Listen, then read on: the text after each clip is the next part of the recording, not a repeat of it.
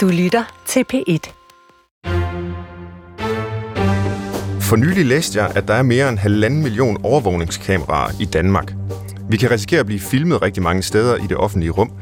På arbejdspladsen anvendes også en lang række overvågningsteknologier, og når vi færdes på internettet og sociale medier, registreres vores adfærd. Hvad gør overvågningssamfundet ved os? Hvad betyder det, at vi bliver set, hørt og sporet? Det skal Brinkmanns Brix handle om i dag.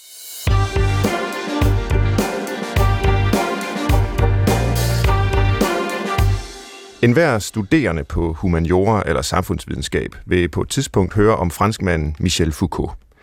Denne idehistoriker, filosof og samfundsforsker blev blandt andet berømt på sit værk Overvågning og straf, der handler om, hvordan overvågningen historisk set har påvirket mennesket. Det, at vi hele tiden kan risikere at blive set af andre, gør, at vi begynder at overvåge os selv. Sådan disciplineres mennesker til en bestemt opførsel, mente Foucault. Men bogen er fra midten af 70'erne, og siden har vi set en eksplosion i overvågningsteknologier, kameraer, GPS'er, digitale spor på internettet osv. I dag tales decideret om overvågningskapitalismen som central for samfundet. Så der er altså virkelig grund til at undersøge overvågningens psykologiske implikationer, og det gør jeg så i dag med mine tre gæster, og jeg har glædet mig rigtig meget til det. Så lad mig byde velkommen til Rikke Frank Jørgensen, øh, kendt med i informationsvidenskab, Ph.D. i kommunikation og IT, og seniorforsker ved Institut for Menneskerettigheder. Velkommen til, Rikke. Tak. Og ved siden af dig sidder Andreas Marklund, som er forskningschef ved Enigma, Museum for Post, Tele og Kommunikation, Ph.D. i Historie. Også velkommen til dig, Andreas. Tusind tak. Og endelig Anders Albrechtslund, som er lektor ved Aarhus Universitet, kendt med i filosofi og Ph.D. i informationsvidenskab. Velkommen Mange. til. Mange tak. Og vi skal sammen undersøge den her overvågningsteknologi og, og, og, og, og hvad den medfører for os. Og et er jo al den her nye teknologi, men jeg kunne tænke mig at simpelthen spørge jer først, om vi overhovedet bliver overvåget mere end før. Fordi man kunne sige sådan helt naivt, at mennesker altid har holdt øje med hinanden, om det så har været gadespejlet i landsbyen, eller endnu længere tilbage, hvor vi levede i, i flokke, øh, og, øh, og, og havde styr på, hvem der gjorde hvad og så videre. Er det egentlig ikke bare os øh, her i det moderne øh, samfund, som, som, som synes, vi er noget særligt uden rigtig grund øh, med hensyn til overvågning? Har vi ikke altid overvåget hinanden? Uh, må jeg starte Meget som gerne. historiker? Ja. Uh, det er et meget kompliceret spørgsmål, naturligvis. Lidt afhængig af, hvordan vi definerer overvågning Mhm. mm-hmm. osv. Uh, men uh, jeg vil nu svare uh, med et enkelt ja og nej.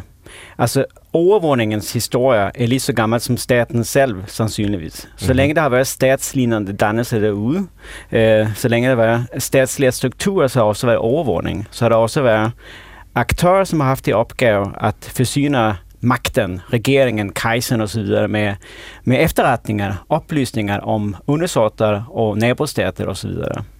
Samtidigt så ligger det i övervåningen, inte minst i det moderna teknopolitiska övervåningssystemet som vi har fået ja, fra världskriget verdenskrig fram, så ligger der en selvforstærkende, selvgenererende dynamik, som gør, at overvågningen bare bliver ved med at vokse i de sidste 100 år. Hvad så ja, det er ligger mere i- overvågning i dag, end det var for 100 år siden. Og det handler ikke om digitaliseringen. Det handler om verdenskrig og Mhm. mm-hmm. koldkrig og politiske forhold primært. Hvad ligger i det begreb om det teknopolitiske, der, der fører overvågning frem, som du bruger der? Det handler om eh, teknolog- avancerade teknologiska systemer som, eh, som blir styret med politiske formål. Okay. Og bare lige for at få nogle eksempler frem, så vi ved, hvad vi taler om. Hvad kunne det så være? Eh, ja, men altså jeg kan bare bruge nogle eksempler fra min egen forskning. Altså Mhm. jeg har jo primært set på de her eh, censursystemer, som blir indført i forbindelse med, med, med krig og kriser. Altså hvor man for eksempel vælger at overvåge all transnationell grænseoverskridende eh, kommunikation, altså telefonsamtaler, post, internettrafik, eh, radiotrafik osv. i forbindelse med for eksempel 2. verdenskrig eller eh, The War on Terror i, i, i, i, i, i nullerne. Mm-hmm. Det er et eksempel på et, på et overvågningssystem. Et st- teknopolitisk overvågningssystem. Hvad siger I andre til det? Det kan være, at vi skal høre fra dig, Rikke. Øhm, det var jo historikernes perspektiv på overvågning som noget meget gammelt, men dog ikke... Øh, Andreas gik ikke med på min præmis om, at jamen, det hører bare til det at være menneske. Det har vi gjort siden øh, stenalderen, så har vi bare fået nogle andre teknologier. Øh, der, der er det her teknopolitiske system, som sætter ind. Er det også sådan, du ser på det? Altså, som Andreas startede med at sige, så er det jo ret centralt, hvad vi forstår ved overvågning. Overvågning, ja. det er jo sådan et meget negativt ladet begreb øh, noget, som en stat gør ved nogle borgere, typisk. Øh, hvis, man siger, hvis man ser på overvågning mere bredt som det, at vi, vi indsamler informationer om hinanden, som vi vil bruge til et eller andet, så vil jeg nok sige, altså, at det er en del af, det er en del af den menneskelige natur, som ligger os som et rum, øh, der ikke kun har noget med, med stat over for borgere at gøre, selvom det er også meget af det perspektiv, som, som øh, jeg arbejder med. Jeg vil sige også, ja, der har altid været elementer af overvågning, og ja, det, vi ser det med en intensitet og en grad og en infiltrering i vores daglige liv i dag, som jeg oplever øh, som markant mere, hvad skal man sige, både stærkere og mere intensiv og allesteds nærværende, end vi har set før. Og med det mener jeg, at det ikke bare er en omfattende data, altså vi drøber data alle steder, hvor vi går, uanset stort set hvad vi gør, de data, de indsamles, de indsamles, dem indsamler vi om hinanden, dem indsamler staten, den indsamler alle de store platforme, som vi bruger, når vi agerer i en lang række forskellige sociale situationer på nettet, hvad enten vi søger information, eller skriver med venner og familie, eller booker en rejse, eller hvad vi nu gør. Vi, vi afgiver simpelthen, vi drøber data stort set i alle vores sociale interaktioner i dag. Og de data, de kan bruges til at sige noget om os. Så i den forstand er der en meget, meget intensiv grad af informationsindsamling og informationsbrug, hvis vi forstår overvågning som det, til mm. stede i samfundet i dag. Og vi skal nok komme meget ind på statens rolle og alle de her teknologier, som øh, i tidens løb er blevet udviklet øh, og, og anvendes øh, statsligt til at, at overvåge og måske også kontrollere borgere og populationer og sådan noget. Men jeg kunne godt tænke mig, inden vi går i gang med det, lige at blive lidt ved den mere sådan naiv tilgang til overvågning, som jeg forsøger at introducere her. Fordi det lyder så negativt, når man taler overvågning. Men hvis vi nu vender det om og taler om at våge over, jamen så er det jo noget, som vi har en lang række praksiser for, altså der er vågekoner, der sidder ved døende, altså mm. overvåger deres øh, liv, sådan set ud fra en god gerning, fordi ingen skal dø alene. Vi våger over vores børn måske, øh, altså holder øje med, at de ikke kommer til skade osv. Det er ikke en systematisk indsamling af information, og, og vi gemmer ikke de data eller noget som helst, men, men, men vi, vi ser dem for at passe på dem og tage sig af dem. Og, og det er det, jeg egentlig godt kunne tænke mig at, at spørge jer om, og, og det håber jeg, vi kan belyst fra forskellige perspektiver samtalen igennem. Altså det her skisma mellem, at det jo er menneskeligt vigtigt at blive set, og vi vil egentlig gerne have, at nogen øh, holder øje med os for at altså, kunne, kunne gribe os, hvis det går galt. og, og det er vel også det, der er argumentet for, at, at, at en stat, en velfærdsstat, skal have viden om borgerne. Øh, det er jo sådan set i sidste ende for borgernes skyld. Og så på den anden side, jamen alle de negative historier, man hører med, med Big Brother, øh, overvågningssamfundet, overvågningskapitalismen osv., Anders Albrechtslund, at det, øh, det her skisma, altså hvor overvågningen både har, kan man sige, en blød, øh, behagelig side, øh, og så øh, en mere sådan øh, styringsmæssig side øh, på den anden. Er, er, er, det, øh, er det noget, man taler om i, i overvågningsforskningen? Ja, bestemt, og jeg synes, det er, det er jo også den, den mere produktive måde at se det på, øh, i stedet for at tale om for eksempel øh, mere eller mindre overvågning, men at tale om den, den gode og den dårlige overvågning i stedet for. Og øh, inden for overvågningsforskning, der, der, øh, nu var Rikke inde på det, øh, der, den måde, man definerer overvågning på som regel, er netop den her sådan rutinemæssige, systematiske, eller i hvert fald fokuseret øh, øh, fokus på, eller opmærksomhed omkring øh, personlige informationer, som man så kan bruge til mange forskellige ting, altså til at styre, kontrollere, til omsorg, øh, behandling, til forbedring, til øh, alle mulige forskellige ting, underholdning. Og øh, hvis man ser på det på den måde, så ligger der jo ikke sådan implicit i, øh, i definitionen en, øh, en stillingtagen til øh, for og imod, eller øh, hvordan og hvorledes det, det, det nu skal udfolde sig, men, men kan jo være mange ting, altså lige fra skridttælling til øh, NSA's øh, indsamling af informationer øh, til øh, brug for alle mulige ting, så der er mange aktører i, i spil her. Øh, det er altså der er stat og borgere, ikke? men der er jo også øh, virksomheder og forbrugere. Vi alle sammen øh, øh, afgiver jo også øh, data i, i forhold til vores forbrug, som er en vigtig del af øh, af, af, af, af den viden, som øh, virksomheder har øh, og, og bruger til at kunne, kunne sælge endnu mere til os. Og vi er jo selv meget aktive overvåger øh, i dag, altså både i de nære relationer, som du også lige var inde på, med i familielivet, øh, øh, og, og selvfølgelig også øh, som selvovervågning i, i kraft af, af de mange dimser, der jo er, er kommet i dag til øh, at, at øh, måle og styre og holde øje med ens egen krop og aktiviteter.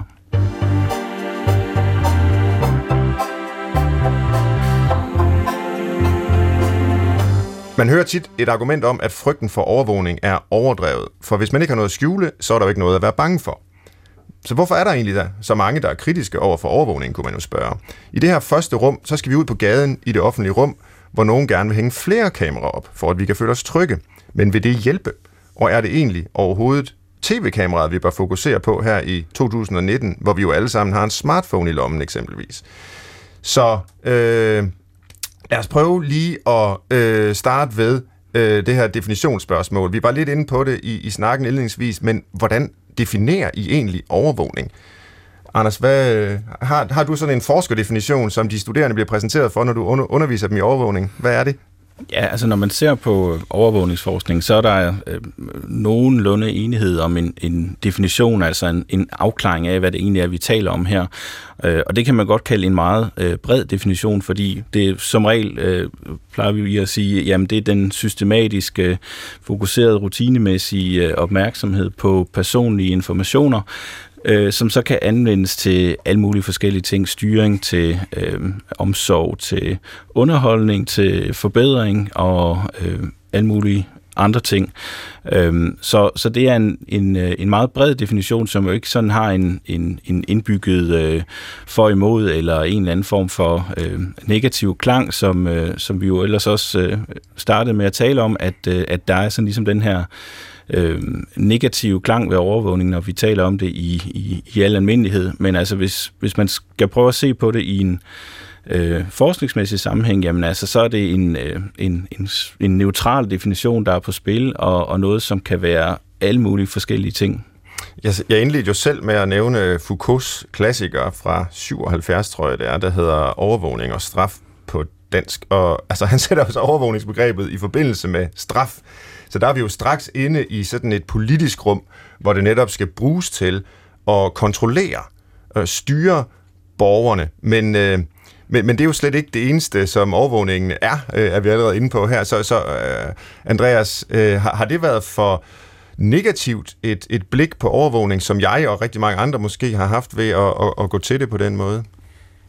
Ej, det, det, det ved jeg ikke, faktisk. Mm. Øh, jeg, jeg, jeg tror, at jeg, har, jeg, har, jeg er mere en fokulerende, tror jeg, end, end Anders er, mm-hmm. altså som historiker. Altså for ja. mig handler overvågning dels om systematisk indsamling af, af viden, men det handler også om magt. Det er et spørgsmål om magt. Mm. Altså det er en form for magtanvendelse, hvor man bruger indsamling af viden om personer, processer, fænomener osv., som man ønsker at styre, at kontrollere. Det er overvågning for mig. Og jeg synes, nu vil jeg ikke være, du ved, epistemologisk imperialist. Det er ikke det, det eneste, det eneste rigtige perspektiv. Men, men jeg, jeg er lidt skeptisk til den her ideen om alles overvågning af hinanden og selvovervågning og så videre. Altså jeg synes, det bliver for, for blurry. Jeg synes, det bliver for vagt. Jeg synes, vi har brug for en form for præcision. Når du siger det, så er det fordi den her tese om, at når der bliver installeret overvågning alle steder, og man ikke ved, hvornår man så at sige bliver set og overvåge, så begynder man at overvåge sig selv. Det er jo kernen i, i den her Ja, altså, altså selvovervågning som en del af den, den, den, den, hvad skal man sige, et, et, et større statsligt magtapparat. Mm det benægter jeg ikke. Men jeg, jeg er lidt mere skeptisk til den del om, at jeg ved, borgerne overvåger staten, og mm-hmm. skolebørn overvåger hinanden på skolegården. Det, det, det, det er relevant, det forekommer, men det handler om noget andet. Det handler ikke om overvågning. Det handler måske om social kontrol, eller noget i den retning, men det handler ikke om overvågning. Overvågning kommer fra oven, den hierarkiske dimension, dimension i det. Mm. I hvert fald fra mit ydmyge perspektiv. Ja, ja. Nu ved jeg ikke, om det er dit bord, Rikke, men øh, hvad er reglerne egentlig på området? Hvor meget må man overvåge? Hvad må man gøre ved den information, der bliver samlet ind? Øh, du, du ja, Nu sagde Andreas, og det er jeg meget enig i, at vi skal huske magtperspektivet. Ja. Og magtperspektivet er utrolig centralt, også når man ser på, hvad man må og ikke må. Fordi som, som du også sagde, Anders, eller Anders, du skal sondre mellem den gode og den dårlige overvågning. Eller sagde, det var tit den figur, man havde. Øhm, og der vil jeg sige, at der er, der er legitim dataindsamling og brug, og der er den illegitime. Og det er den illegitime, vi så ofte i den offentlige debat kalder overvågning. Altså der er jo masser af situationer, hvor staten må indsamle informationer om os og bruge dem på alle mulige måder, øh, hvad enten det er øh, i plejesammenhæng eller i efterforskning eller alle mulige forskellige dele af den offentlige forvaltning. Der hvor det, der, hvor det bliver, bliver øh, illeg, illegitimt, eller hvor det kan gøre, udgøre en krænkelse af borgerens ret til privatliv, det er, hvis, øh, hvis øh, den indsamling ikke opfylder nogle, nogle helt bestemte formål. Så du kan sige, der, der er nogle regler om, at, at øh, data om os, det skal, vi skal vide, hvad der indsamles, og det skal være konkret og afgrænset, og det må ikke pludselig blive brugt til nogle helt andre formål, og dataene skal slettes, når, den, når det formål ikke længere er der. Så der er sådan nogle, nogle forskellige regler, der går på, hvordan staten og, og i Europa også private virksomheder må indsamle og bruge oplysninger om os. Og man... der er sådan i menneskeretten, der er jo hele grundideen jo, at borgeren skal beskyttes mod vilkårligt magtmisbrug. Og den onde overvågning, den illegitime databrug, det er, når der det er altså udtryk for magtmisbrug. Så du kan sige, det er også en, en afgrænsning, en skærmelse af individet, for det kan leve som et, et frit menneske, øh, både som menneske, men også som, som politisk borger øh, i et demokratisk samfund. Så der, der magt er helt centralt i det, og beskyttelsen mod magtmisbrug. Så ingen ja. overvågning uden magt, og måske nærmest i et moderne samfund heller ingen magt uden overvågning. Men det du siger, Rikke, det er, at øh, stater, og, eller virksomheder for den sags skyld, må ikke samle øh, information ind om borgere, bare for at have det liggende. Bare for sådan en, det er da rart at have, det kan være, at vi engang får et formål med det. Der skal være et klart formål med det, og man skal også i en eller anden udstrækning måske give samtykke som borger til, øh, at det bliver registreret. Er det er det, det, du Ja, som siger? udgangspunkt. Der er masser af situationer, hvor det ikke er nødvendigt med et samtykke, fordi at der er en anden hjemmel eller et andet vigtigt behov, for eksempel inden for efterforskning. Men i, ja. i udgangspunktet, så er det de principper. Og der er ikke forskel på øh, kan sige, øh, statslige, offentlige øh, anvendelser af data, og så øh, private virksomheders anvendelse? Altså i Europa, i Europa, der har vi jo fælles databeskyttelseslovgivning for private og offentlige aktører. Ja. Men det er jo sådan lidt særligt for os, kan man sige. Der er jo masser af steder, hvor at private virksomheder ikke er reguleret på samme måde. Vil du uh, sige noget, Andreas? Ja, jeg, jeg vil gerne bare præcisere, at det der med magtperspektivet innebär ikke for, for, for mitt vedkommande att overvågning alltid är något negativt. Mm. Uh, jag menar bara att maktperspektivet, alltså maktperspektivet är oundgåeligt, i hvert fall fra mitt historiska perspektiv. Det handlar alltid om maktutøvelse. Så det finns naturligtvis både positiv overvågning, som skaber tryghed, og negativ overvågning, som skaber frygt. Og hvis vi kigger på historien, så er ikke mindst 1900-tallet fyldt af eksempler på magthavere, som bevisst har brugt overvågning til bevidst at skabe frygt och till att knusa demokratier och så vidare. Mm. Alltså overvågning ingår liksom i totalitarismens ABC, i How to destroy democracy. Men inemellan har det också visat att har man brug för udemokratiske metoder for at beskytte demokratiet. Det er en del af overvågningens paradoks eller dilemma. Ja, og det vil jeg rigtig gerne vende tilbage til. Men, men her kunne jeg godt tænke mig først også at få belyst, hvad vi ved om, øh, kan man sige, de menneskelige eller psykologiske mm. konsekvenser ja. af at blive overvåget. Øh, hvordan studerer man egentlig det, Anders Albrechtslund? Altså, laver man studier, hvor man sammenligner, hvordan mennesker agerer, når de ikke ved, de bliver overvåget, og så når de bliver overvåget, eller, eller hvordan, øh, hvordan forsker man i det? Ja, det lyder da som en meget godt studie, men øh, det, er ikke, det er ikke øh, noget, som der er så meget viden om inden for forskningen, altså hvad, det, hvad overvågning gør ved os. Øh, altså der findes nogen, øh, eller, eller hvad, hvad, øh, hvad hedder det, øh, hvordan det sådan øh, øh, påvirker øh, psykologisk. Altså der findes nogle studier af øh, hvad det, øh, hvordan det er at for eksempel arbejde i et kontrolrum, øh, som øh, er de her øh, rum, hvor, der, hvor man kan se på, på skærme, hvad, øh, hvad kameraerne ude i byen nu øh, ind, indsamler af, af billeder. Øh, og, og det kan faktisk være en meget øh, ja, ubehagelig og afmægtig øh, oplevelse at sidde der, fordi det er ofte et meget øh, lavt betalt job, og øh, man kan komme i en situation for eksempel, hvor man øh, ser et voldeligt overfald og får trykket på en knap og sendt øh, nogle betjente afsted, og, og hvor man så, så har til opgave at sidde der øh, passivt og, og skulle holde øje med situationen og, og måske være vidne øh, til et øh, et, øh, et voldeligt overfald, uden at kunne, kunne rigtig gøre noget. Og, og det er jo en, en selvfølgelig meget ubehagelig og stressende situation. Øh, det, der, det der lavet nogle studier af, men, men sådan i, øh, i, i mange andre sammenhænge, der øh, er, er der ikke meget viden om, hvad, øh, altså hvad, hvad, hvad det gør ved os på den måde i, i sådan psykologiske termer. Det er jo egentlig lidt øh, utroligt, altså, fordi nogen vil sige, at vi lever i et overvågningssamfund. Jeg nævnte selv, at der er måske omkring halvanden million kameraer i det offentlige rum, der optager os registrerer registreres. Det er jo en kæmpe indgriben i vores øh, samfund, at det er blevet på den måde. Ikke? Øh, så, så hvis ikke man har interesseret sig for de menneskelige konsekvenser af det, så synes jeg da kun, det kan gå for langsomt med at komme i gang. Nu sidder jeg med tre overvågningsforskere, så, så det er jo jeres spor, men nu, nu markerer jeg også, Rikke, det kan være, du vil... Man kan også sige, altså retten til privatliv, eller privatlivsbeskyttelsen, som er noget, der bliver diskuteret kolossalt meget øh, i de her år, er jo også ofte, altså det er jo i virkeligheden det bliver ofte præsenteret som en ret til at være uovervåget, kan du sige. Mm, ikke? Mm. Øh, og der har du jo altså stakkevis af bøger og litteratur om, hvorfor den ret er vigtigt. Der er så stadigvæk ikke rigtig noget generel enighed om, hvordan man definerer privatliv, eller privacy på engelsk.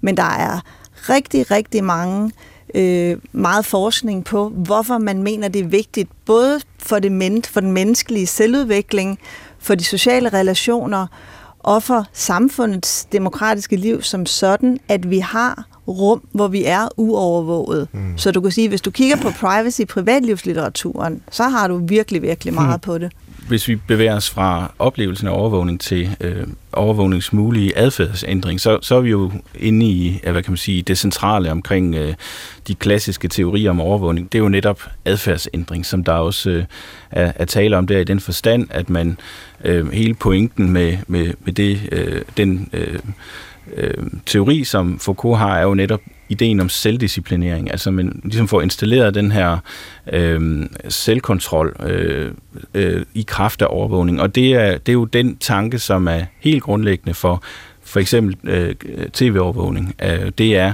den mulige adfærdsændring øh, i, i, i den forstand, at øh, man øh, skal, skal tænke, jamen altså de her kameraer, de muliggør, at jeg kan blive overvåget, og øh, hvis jeg bliver overvåget, så skal jeg for eksempel lade være med at lave kriminalitet, og øh, fordi hvis jeg laver kriminalitet, så bliver jeg straffet, og øh, jeg vil ikke straffes, så derfor så må jeg ændre min adfærd til en, en ikke-kriminel adfærd. Ikke? Og det er jo sådan ligesom ABC i, mm. i uh, tv-overvågningens logik, og så, så man kan sige, der, der er en, øh, et tæt bånd mellem uh, adfærdsændring og overvågning. Og det virker faktisk, det, det er det, du siger, eller Det er ikke bare Foucaults uh, teori, altså man, man, det, det kan vises empirisk, at der kommer mindre kriminalitet, eller hvad, med, med flere kameraer.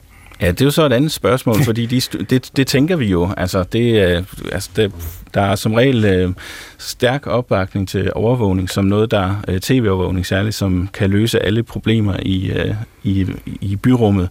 Øh, men de undersøgelser, der, der findes på området, øh, er jo noget mere, øh, altså kan man sige, der skal man øh, klappe hesten lidt, øh, fordi det er øh, altså det virker ikke nær så effektivt, som øh, man måske umiddelbart skulle tro. Så vi Men måske, vi, har ikke ja. sådan, øh, vi har ikke en masse empiriske undersøgelser, der siger, at det virker bare super godt. Men, men jeg kunne tænke mig, før vi går videre, bare lige at stille et spørgsmål øh, vedrørende borgernes holdninger til overvågning. Er det noget, man har undersøgt? Hvad synes vi sådan om, at, at der er kommet mere overvågning? Værdiundersøgelsen øh, 2017 øh, er lige kommet ud. Og der er et af de, en af de ting, man har spurgt om, det er danskernes syn på overvågning. Og det er tre, type, tre forskellige typer af overvågning, man har spurgt til. Det har været videoovervågning øh, i det offentlige rum, og så er det i forhold til e-mail og internetkommunikation, og så er det generel informationsindsamling. Mm-hmm. Og i forhold til den første øh, videoovervågning i det offentlige rum, så er der øh, stor generel opbakning til det. Der er øh, op imod tre fjerdedele, der ligesom giver staten mandat til det, og synes, at det, det skal staten have, have ret til at gøre i det offentlige rum. Hvorimod de to andre overvågningstyper er folk meget mere skeptiske. Mm-hmm. Der er der kun cirka en fjerdedel, der er positive. Øh, nu spurgte du omkring øh, danskernes holdning, og jeg har faktisk lavet et studie på et tidspunkt, hvor jeg har forsøgt at indsamle alle de holdningsundersøgelser, der er lavet i Danmark siden 1980 og frem til, jeg tror det er 2013. Og 13. Og øh, altså som, som Rikke siger, jamen... Øh, så, øh, ja, så måske overraskende, så øh, viser det hele vejen igennem, at øh, hvis man taler om tv, øh, overvågning, jamen altså, så er der positiv holdning hele vejen igennem. Og det er der i, også til, til de fleste andre former for overvågning. Der, hvor det virkelig ud, øh, skiller sig ud, det er særligt øhm, øh, på arbejdspladsen, altså medarbejderovervågning. Der er der stor modstand.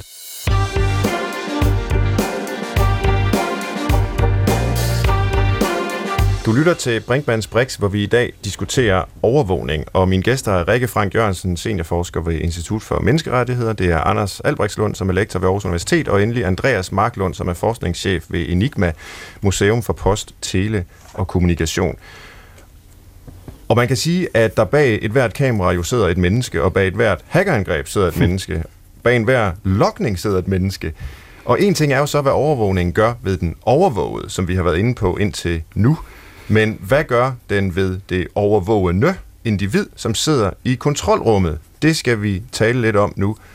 Og, øh, og det kan være mere eller mindre uskyldige ting, man sidder og overvåger, øh, når man er i kontrolrummet bag øh, skærmen. Og, og altså, det er jo lige fra, kan man sige, totalitære regimer, som har øh, mennesker til at udspionere egne borgere, øh, og så til, hvad der sker over i øh, ja, Indien eller Bangladesh, eller hvor der sidder tusindvis af mennesker og overvåger vores øh, gørn og laden på, på sociale medier som, øh, som, som Facebook.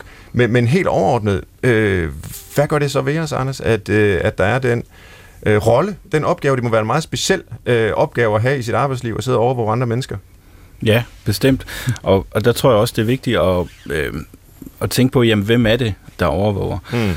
Og det er jo en, altså det er jo mange forskellige. Altså det gør myndighederne, det gør virksomhederne, øh, det gør forældre over, øh, overvåger deres børn, partnere øh, holder øje med hinanden. Øh, vi overvåger os selv, og øh, der er mange aktører i spil, når man taler om overvågning. Og derfor så øh, kan man sige, det er svært at adressere sådan entydigt, hvad det så betyder. Og øh, jeg synes, det er en pointe, øh, der også skal med, når vi taler om, øh, hvem der overvåger. Øh, så, så handler det om det her med, at når vi, når vi stiller det op som sådan en relation, altså der er en, der overvåger en anden øh, eller noget, øh, så har vi en aktiv part, og vi har en passiv part, altså et, en, en form for overvågningssubjekt og et overvågningsobjekt. Øhm, og det synes jeg også bliver øh, for simpelt nogle gange, når vi, vi taler om forskellige former for overvågning, fordi øhm, det her med at være, øh, være, være overvåget er jo, øh, er jo også noget, som kan være en aktiv relation, altså hvor man er et aktivt subjekt i overvågning og deltager i sin, sin egen overvågning på forskellige vis. Og det synes jeg for eksempel sociale medier er et godt eksempel på, altså hvor informationer er i spil på en måde, som øh, altså faciliterer øh, det, øh, det sociale liv, og som er en del af sådan en, et, et identitetsarbejde for den enkelte, altså hvor man, hvor man deler informationer om sig selv, og øh, har en aktiv og øh, styrende rolle i, i det. Så, så hele sådan øh, distinktionen mellem overvåget og overvåget er øh, i nogle situationer mere kompliceret end, end som så. Er I enige i det, øh, Andreas og Rikke? At det ikke er så nemt at sige, at der er nogen på den ene side, der overvåger, og nogen på den anden, der bliver overvåget. Altså, det, det, det er dem, der overvåger, bliver også overvåget, og nogle gange er dem, de overvåger øh, man, man kan jo for eksempel øh, kræve øh, af Facebook, at de skal udlevere mm. al information, de har om en, altså en, mm. en logbog over, hvordan man så at sige er blevet overvåget, og så kan man øh, gå i pressen med det, og, og så er der sådan et, ja i virkeligheden magtspil, måske. Det var men, du inde på, Andreas, hvordan, hvordan der er magt forbundet her. Ja, men er det overvågning? Det ved jeg ikke. Altså mm-hmm. om du henvender det til Facebook, det er en mm-hmm. kritisk granskning måske, ja. men det er ikke overvågning. Du våger ikke over Facebook, Nej. som Sven Brinkmann. Alltså, ja, det syns jag väl var en forkert användelse. En, eh, alltså, det, det, ja. ja. Um, men absolut, alltså det där med att, att det kan vara lite oklart var gränsen går mellan overvågning och det övervågade. Alltså jag har ju studerat de här övervågningssystemen, de här teknopolitiska systemen. Och det är meget tydligt att uh, i kontrollrummet historiskt sett så har det också varit en form för övervågning, alltså en panoptisk övervågning. Var de här, för exempel, det var telefondämmer för Post och telegrafväsendet som skulle övervåga all dansk telefontrafik som kryssade de nationella gränser under andra världskrig. Mm -hmm. De aflyttede alle samtaler. De tog referater af alle samtaler. Samtliga samtaler. Men de blev også overvåget af tyske overvågere fra mm. Abwehr, den tyske militære efterretningstjeneste. Og de rapporterede videre uh, til Wehrmachts uh, højeste leder, den tyske krigsmagt højeste leder osv. Så naturligvis, det, det forekommer også overvågning inden for overvågningsapparatet. Må jeg sige to andre ting, som ja, jeg synes er relevante? Det ene er, at jeg synes, det er mange indikationer på, at dem, som har været i det her, i det her sorte kabinetter, i det her kontrollrum i historien, telefoncensur, Facebook-censur osv., at deres arbejde genererer jeg lyder virkelig som den negative deltager i den her panel, men altså det, det genererer en form for foragt for det, man overvåger. Mm. Jeg ved, at til de andres liv handler om det modsatte. Mm det är en undtagelse, tror jag. uh, för jag, jag, jag har läst många, många, funnit många exempel i historien på folk som säger ting alla när man sitter där och avlytter telefonsamtal så är en mjölkkartong inte bara en mjölkkartong. Det är en metafor för något annat, något suspekt. Mm. Alltså man ser så mycket snaus och upplever så mycket snaus genom att spionera på andra människors hemligheter.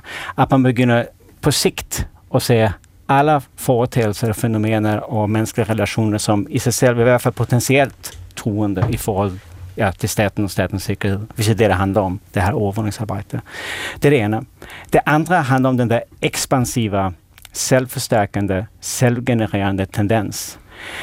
Det här med att inhämta information blir ofta ett eget formål. Alltså det behövformålet i det. Här. Bara, bara att insamla information, bara för att insamla information blir ett, själv, eh, ett självuppfyllande formål. Så närmast kan bli kontraproduktivt tror jag. Som gör att övervåningen närmast motverkar sitt eget formål. För man ska finna information om, om allt. Och mm. det växer. Det blir fler personer som övervakar, det blir fler teknologier som är på till övervåning, det blir fler med papirarbete, fler rapporter och det blir fler och fler ämnen, personer och företeelser som det blir ansett för legitimt att övervaka. Så jag tror närmast att det är övervåningssystemet utvecklar invändet en form för informationsdata-alkoholiker mm. närmast. Hvis vi skal tage, hvad gør det ved de her individer, som arbejder med overvågning? Men, men er der en determinisme i systemet på den ja. måde, altså, hvor det sådan udvider sig, ekspanderer ja. med nødvendighed? Der er ikke eksempler i historien på, at man har sagt, ej, nu er det gået for vidt, jo. Vi, vi, vi går den anden vej nu. Vi, altså, Hvis... det er der selvfølgelig ved, ved revolutioner, ikke? Altså, ja. da Østtyskland øh, mhm. forsvandt mm. som et kommunistisk diktatur, og så Eller forsvandt Stasi, det er klart. Men, men sådan inden for en demokratisk ramme, at man har valgt at sige, ej, nu er vi gået for langt, lad os lige gå to skridt den anden vej. Er, er der eksempler på det? jo, altså det er eksempler på det, men det er nærmest udelukkende, mener jeg. Men jeg kan, det, det, kan, sige, det kan være, at jeg, at jeg går galt i byen. Men det er nærmest udelukkende, hvis det kommer ekstern pres. Mm. Hvis det är en form för skandaler i medierna, alla Watergate eller Edward Snowden eller Kajsagade-skandalen eller kartoteksdebatter vidare. Medieskandaler som pressar politikerna de folkevalgte parlamentariker till att gå i clinch med efterretningsstrukturerna. Eller blir efterretningsstrukturerna, efterretningsstrukturerna på grund av sin egen dynamik ved med att växa. Du kan også sige, hvis vi knytter, og det har vi jo i hvert fald gjort i den her debat, og det gør man jo også meget, knytter overvågning til informationsindsamling så må vi jo sige, at mulighederne for at indsamle informationer er enorme i dag. Og der er en, også, altså vil jeg sige, en informationsasymmetri mellem de, der indsamler informationer, og de, der også selv giver og afgiver og bruger informationer. Altså nu nævnte du, du sociale medier, ikke? Altså der er jo ingen tvivl om, at vi har nogle, nogle nye muligheder som borgere og som forbrugere for at kigge magthavere og virksomheder i kortene, men samtidig er der også en kæmpe, kæmpe ophobning af information om os i de systemer, både statslige øhm, og kommercielle, hvor du kan sige, ideen om, at virksomheder eller stat skal være transparent for den enkelte, der lever vi jo nærmest i en, en modsat tid, hvor vi bliver mere og mere transparente og systemerne bliver mere og mere lukkede. Og den der mangel på systemtransparens, den er jo en kæmpe udfordring i, i den her sammenhæng.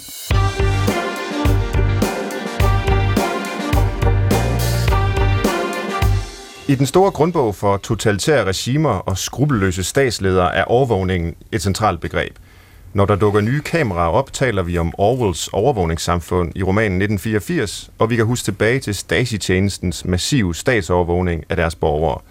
Overvågning er et effektivt værktøj til kontrol af en befolkning, og i den sidste blok her i dagens program, så skal vi kigge tilbage i tiden og se på, hvornår og hvordan vi gennem historien er blevet kigget over skulderen. Så det er jo en gave at have øh, tre eksperter som jer til at hjælpe her, fordi vi har sådan godt og vel 10 minutter til at flyve igennem overvågningens historie, og, og heldigvis har vi allerede haft nogle øh, nedslag i den, fordi ellers så er det øh, ja, noget nær en umulig opgave at nå det her store emne på så kort tid. Men lad mig prøve at spørge dig, øh, Andreas, som historikeren i, i panelet her. Hvad er de store skift, der sker i overvågningens historie? Kan man pege på sådan nogle, sådan nogle store epoker, øh, i, i overvågningen? Ja, altså det er vel to, måske. ja, det var da dejligt er, er, er, er det tre, okay. måske? Ja. Altså, jeg, point one. Altså, jeg, jeg, jeg kigger primært på den, på den statslige overvågning, ja. og det er den, jeg synes er relevant. Jeg tror ikke, at det, for, jeg tror ikke, det forekom overvågning i stenalderen. um, må, må, måske når det begynder at blive mere avanceret neolitisk stenalder, når det begynder at komme någon form for uh, statsliga, semi-statsliga strukturer. Men det, det, det är selv, selv ikke stat. Nej, det, det krävs en, en, en form för statslignande formation. Så jag tror att det, vi, vi begynder få overvågningsstater samtidigt som vi får de tidigaste civilisationer. Altså vi taler om det sumeriske rige, perseriet och så vidare. Det, det är det många belägg för att de har haft aktörer som har insamlat information om undersåtar och om nabostater och så vidare och har försynat makten med konstant inflow av viden, data och så vidare. Det är det första. Point, tre, eh, point two, det är att det är i de sista 500 år som det statsliga overvågningssystemet har været på tillväxt. Alltså fra det att vi får renässansförstarna, øh, framväxten av den centraliserade stat. Det begynder, der begynder vi få deciderade statslige overvågningssystemer så att säga, som bruges till att eh, eh både till att eh, ja, eh, eh, upprätthålla någon form för samfundskontrakt mellan fyrsten och dem som fyrsten eh, utövar makt över. Fyrsten ska både beskytta eh, eh, sina undersåtar, men naturligtvis också eh, ha deras eh, lydighed. Nästa nummer tre, mm. alltså 1914 plus. Mm. Det här teknopolitiska masseovervågningssystemet, som vi får fra Første Verdenskrig og frem, som bare bliver ved at vokse ever since. Det, okay, det var øh, på et minut cirka. Ja, det var meget flot og overskueligt, men det undrer mig alligevel lidt, at du stopper historien ved den tredje epoke, 1914 og frem. Ja. Øh, men, men det er også fordi, jeg er jo bare en naiv iagtager af, af emnet udefra. Jeg havde troet måske, at du ville pege på et øh, måske endda kvalitativt skift igen her med øh, altså mediesamfundet øh, sociale medier, øh, GPS'er, øh, alt vi gør, der bliver øh, tracket, men, men, men, men det gør du ikke. Du, du ser mere, ja, jamen altså, jo, at det er bare en forlængelse af den udvikling, der skete fra, jamen, fra Første ja. verdenskrig. Jag tänker mig att det är mer, alltså det är ett skift naturligtvis, men det är mer ett kvantitativt mm. än ett mhm. kvalitativt. Alltså man kan ju också säga, alltså du nämnde eh, GPS och sociala medier och så vidare, men vad med telegrafen, vad med telefonen? Alltså det kommer det 1800-talet, vad med... Alltså det har alltid varit det här mediateknologiska revolutionen som har påverkat övervåningen konstant och staten har alltid sörjt för att vara på förkant med, med, med utvecklingen för att kunna följa med hvordan folk bruger de här teknologierna. Uh, och, och, till att, och, och, och staten har också varit på förkant på det, för staten har alltid brugt teknologierna till att till att hålla öje med informationsströmmarna i samfundet. Mm. Men det är en konstant företeelse i historien. Det är definitivt inte något som kommer med digitaliseringen. Nej. Er I enige i det, øh, Rikke? Vi er i samme spor fra for 100 år siden. Nej, jeg mener, der er sket et skifte. Øhm, altså, jeg er enig i, i det, du siger, men, men det er igen, fordi du taler inden for den statslige figur. Jeg mm. mener, der hvor skiftet sker, det er, at du får en, en helt anden grad af kommersiel overvågning, og vi, skal så, vi kan så overveje, overveje, om overvågning er det rigtige ord. Nu nævnte du i, i starten af programmet overvågningskapitalisme, ja. øh, som er begyndt at, at, at blive omtalt meget. Og med det, der, der henvises til det her med, at du i dag har nogle kæmpe store teknologivirksomheder, som på altså ganske få år, 15 år, er kommet op og blevet verdens rigeste virksomheder. Og det er de blevet i høj grad på en forretningsmodel, der går på at indsamle information om os, alle deres brugere, og bruge den information til at kunne påvirke os, øh, påvirke vores adfærd, lave profiler om os, forsøge at skubbe os i bestemte retninger. Og det er øh, Google og Facebook det er og Google den slags og Facebook og, og de på. andre store. Ja. Øhm, og der kan man sige, altså det, det er et skifte, fordi det er en, en dataindsamling, der sker gennem alle mulige, hvad skal vi sige, gennem vores livsverden. Det er svært i dag, i hvert fald i vores del af verden, at foretage noget som, en, nogen som helst form for kommunikation, uden at få indsamlet data om dig, og den data indgår så i en kommersiel brug. Så at sige, og det er jo det, som, som Shoshana Zuboff skriver om i overvågningskapitalismen, hvor hun siger, at kapitalisme handler om, at man tager ting uden for markedet og gør det til noget inden for markedet. Og det overvågningskapitalismen gør, det er, at markedet trækker sin lange arm ind i menneskets mave, så at sige, ind i vores mest intime liv, opsamler data om vores erfaringer, viden, netværk, kommunikationer og kommercialiserer det. Mm. Bruger det til noget, der kan sige noget om os, fordi det er der bare rigtig, rigtig mange penge i at sælge viden om vores præferencer, vores adfærd, hvad vi vil gøre nu, om lidt og i morgen og næste uge. Og man kan sige, det, det synes jeg, det er noget, noget anderledes, også fordi formålet er anderledes. Det er ikke kun statslig kontrol, det er også kommersiel udvinding mm. af oplysninger.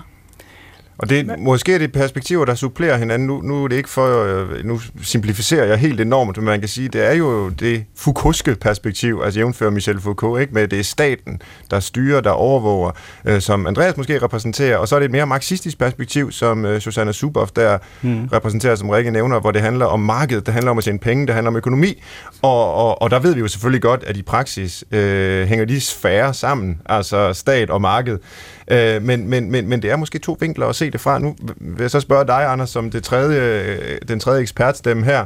Hvor ligger du der? Hvad er motoren i, øh, i udviklingen af overvågningen? Er det mest øh, staten, der skal styre borgerne, eller er det markedet, der skal profitere på at vide noget om os? Jamen, der er mange øh, motorer i det, og, mm. og jeg synes egentlig også, hvis man skal gribe fat i det, du startede med at sige i, i øh, indledning til den her øh, del af, af samtalen, altså at overvågning er en byggesten i... Øh, eller jeg kan ikke huske, hvad du sagde, øh, i totalitære samfund, der, der er overvågning central. Øh, der synes jeg også, man kan sige, at overvågning er også central i velfærdssamfund og mm-hmm. demokratiske samfund. Overvågning kan også bruges til at øh, beskytte vores rettigheder og sikre, når vi nu øh, lige har været til folketingsvalg, at vi øh, alle sammen øh, får lov at give vores egen stemme. Øh, det kræver et stort apparat af øh, information og fra myndighedernes side at vide, hvem vi er, hvor vi bor, og vi kun har bestemt en gang øh, på vores egen vegne osv. Så, videre. så jeg vil sige, at overvågning er, øh, er, er mere end bare en, en byggesten i det totalitære, men også i velfærdssamfundet. Og, og så vil jeg sige, så, øh, så er jeg enig med, med øh, med Rikke i det her med, at øh, altså det kommercielle spiller jo en enorm rolle i dag, og kombineret med, øh, og der, der er jeg måske lidt uenig med Andreas, altså med digitaliseringen der, at, øh, at jeg tænker, der også er en, øh, en, en, en særlig øh, måske teknisk ting, men, men måske lige så meget et eller andet narrativ, en fortælling, vi har, øh, som har betydet et skift i den måde, vi tænker med overvågning, altså med fremkomsten af data som, som det store begreb, altså som jo er, er, er det, det måske egentlig handler om mere end tv-overvågning i dag, mm. øhm, og, og hvor, hvor det at være datadreven, det er sådan et imperativ, som man jo også ser inden for øh, sundhedsvæsenet i dag, hvor, hvor, hvor det er jo noget, som øh, man, man, øh, hvor, man, hvor man har nogle øh, imperativer om, omkring, at, at data skal danne grundlag for, for alle mulige forskellige ting, og man, man indsamler data, og, og man kæmper med at prøve at finde ud af, hvad man egentlig skal bruge alt det her data til, som man har indsamlet, og hvad det egentlig kan sige. Øhm, ja, så, så på den måde, så er der, så er der flere ting i spil her. Øh, jeg vil også gerne lige sige, hvis der lige øh, er et, et lille minut Helt til det, øh, at øh, nu har vi ikke talt specifikt om, øh, hvad hedder det, George Orwell og 1984, men det hele tiden, det ligger sådan lidt i, i baggrunden.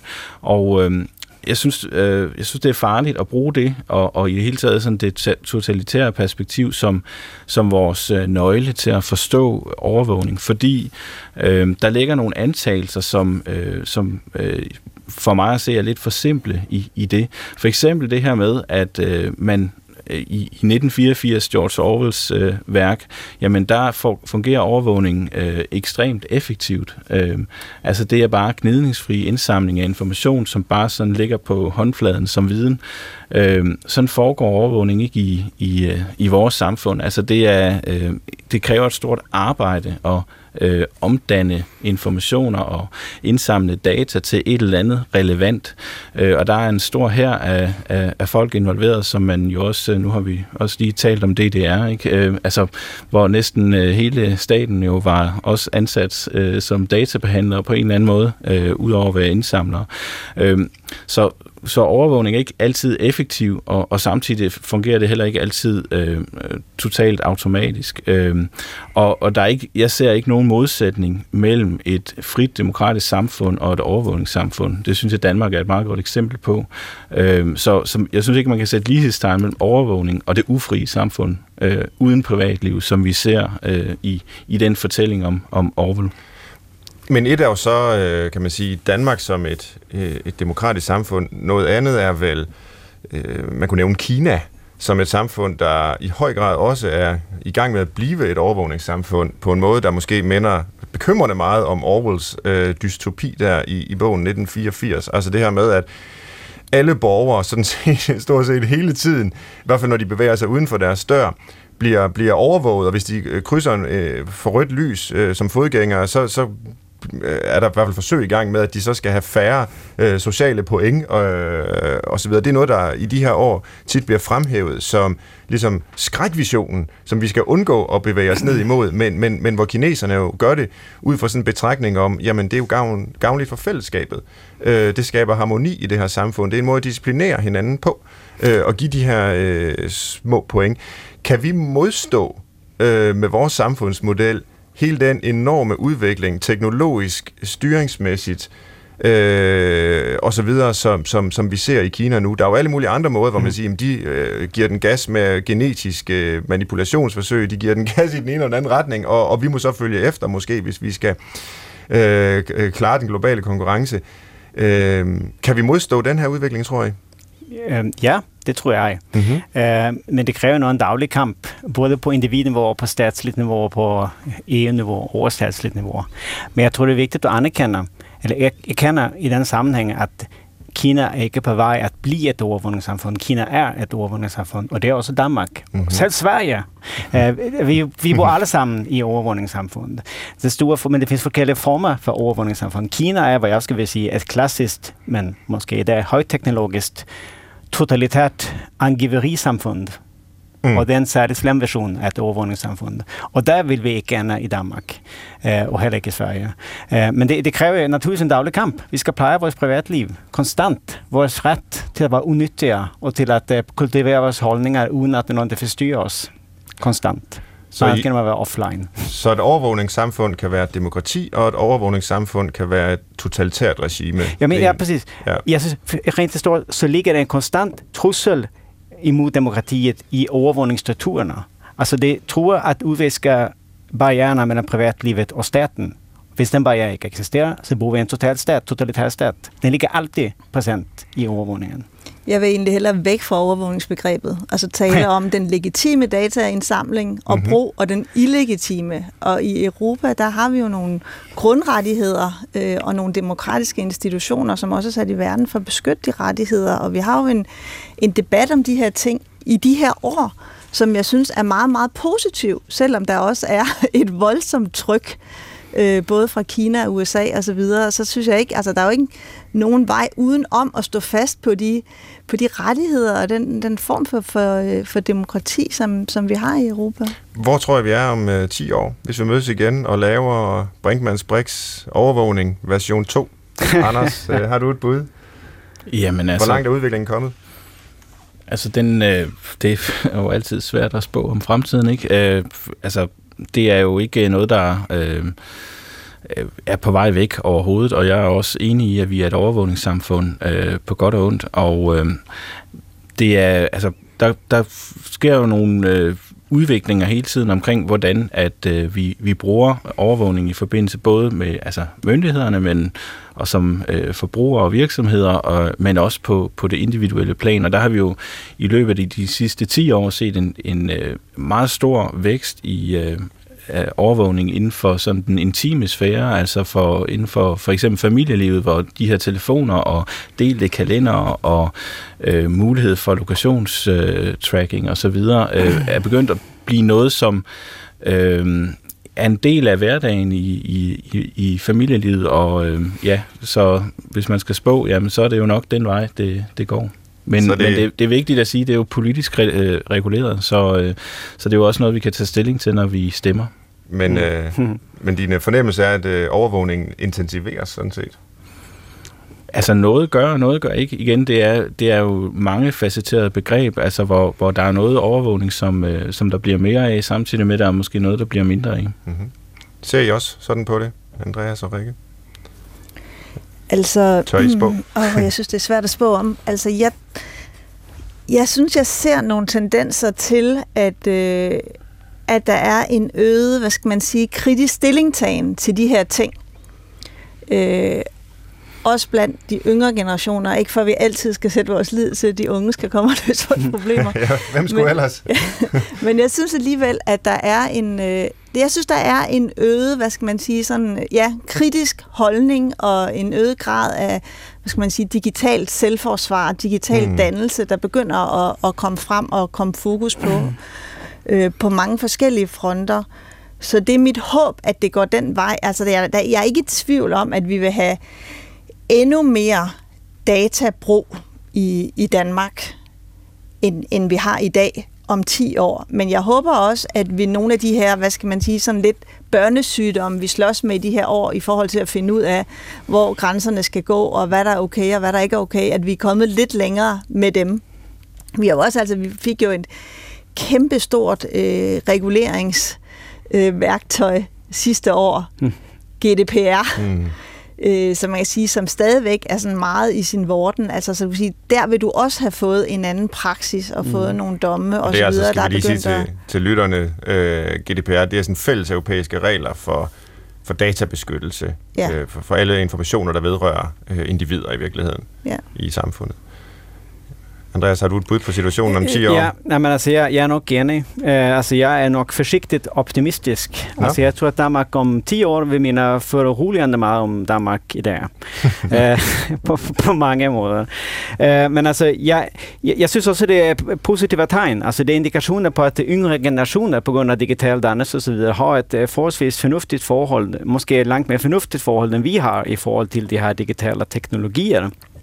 Det eneste jeg er lidt bekymret for, det er nok der med de her tech-giganter. Altså dem er meget svært at forstå også som historiker. Hvad er det, vi har at gøre med? Mm-hmm. Jeg synes, at den her overvågningskapitalisme-teori er meget interessant, men jeg er ikke helt sikker på det, det handler om. Jeg tænker mere på altså, gamle rivaler overvågningsrivaler, alltså i forhold till den statsliga overvågning som, som den middelalderliga kirka pavemakten, som ju kämpade med kongamakten om, om, om makten över människornas själar och så vidare i middelalderen. Är det det vi vill uppleva nu med techgiganterna? Det kämpar ju också, det utövar ju någon form för makt över oss inre. Eh, øh, och är det måske Måske er det i øh, virtuelle stater en ny form for statsmakt. Nu kan de til og med slå mynt. De skal lave en kryptovaluta, Facebook for eksempel. Det er et gammelt kongeligt privilegium at slå mynt. Mm-hmm.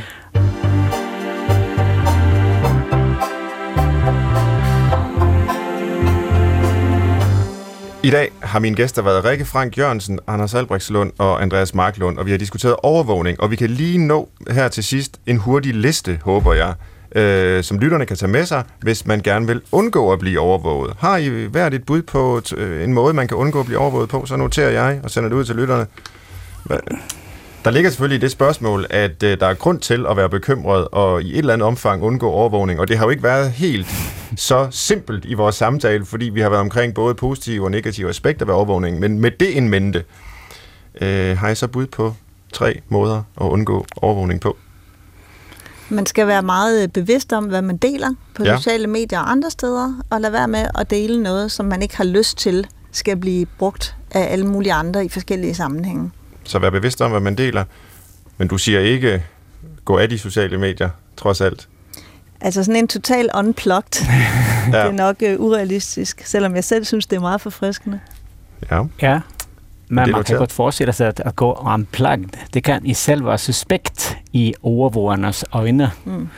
Så det er måske ikke en option nødvendigvis, hvis man vil være diskret. Jeg tror på at være så kedeligt som muligt på sociale medier. Tænker sig godt om, inden man skriver om sig selv på Facebook. Vær kedelig. Uh, skriv kun uh, ligegyldige banaliteter om dig selv. Ja, det er også noteret. Ja, jeg ved ikke, hvor man skal starte. Man skal nok næsten lade være med at blive født, fordi øh, det, øh, det starter jo allerede, øh, når man øh, øh, er til de første scanninger som gravid, ikke? Og, og så kører det ellers derudad. Øh, jeg tror egentlig, det er vigtigere at prøve at undgå den dårlige overvågning, og prøve mm. at blive bedre til at øh, have en stemme, der er med til at indrette øh, vores overvågningssamfund på en, en måde, som vi synes er tilfredsstillende. Det var gode ord. Selv, selv kan jeg jo tilføje, øh, så måske lidt i samme spor som undgå at blive født. øh, det, det kunne være øh, lyv. Altså skriv noget, der er forkert, for eksempel om din alder eller status eller hvad som helst på, på Facebook.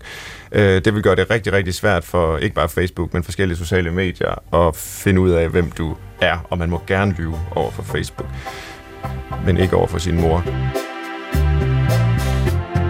Det var, hvad vi nåede. Tak for i dag. Tak til mine tre gæster. Øh, Rikke, Frank Jørgensen, Anders Albrechtslund og Andreas Marklund. Tak til Dan Grønbæk, som producerede udsendelsen. Tak til alle jer, der lyttede med.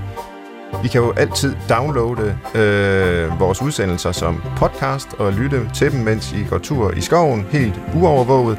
I kan også skrive til os på brinkmannsbrix.dr.dk med ris, ros og idéer. Jeg håber, vi høres ved. Samme tid, samme sted i næste uge. Tak for nu.